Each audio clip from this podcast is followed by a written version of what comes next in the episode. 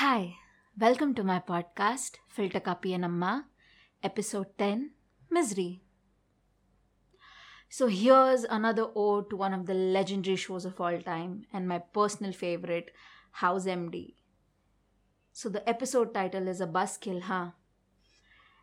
Hang around while there is still coffee left in your cup. I promise you, the quote and the message it states is totally worth it this show is right up there with friends for me. Something that i have seen countless time and it still manages to surprise me.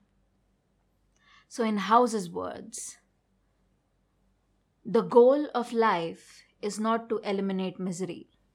It is to minimize it to understand it. Someone's going to be miserable sometimes. Accept it. That's how i stay so happy.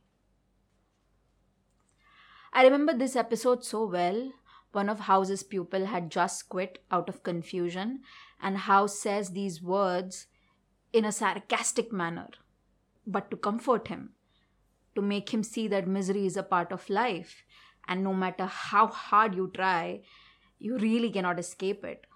I remember feeling so moved and in awe of the writing of the show. Something so complicated was stated and incorporated with such simplicity and sincerity in the scene. It got me thinking about how I should try and understand my own misery, you know. It helped me to get more clarity in my thoughts when I understood that. It is really about minimizing it. It is about leading life in such a way that if there are 10 things in life and 5 of them make you miserable, how understanding your misery can help you appreciate the other five things that are good with life. And how this whole process can actually liberate your mind. How you can learn to lower that misery from a 5 to a 3 by slowly trying just trying and appreciating life. So to anyone listening out there who's stuck in a loop between misery and hope i'd like to say hang in there find those good things in life and hold on to them. See them, appreciate them.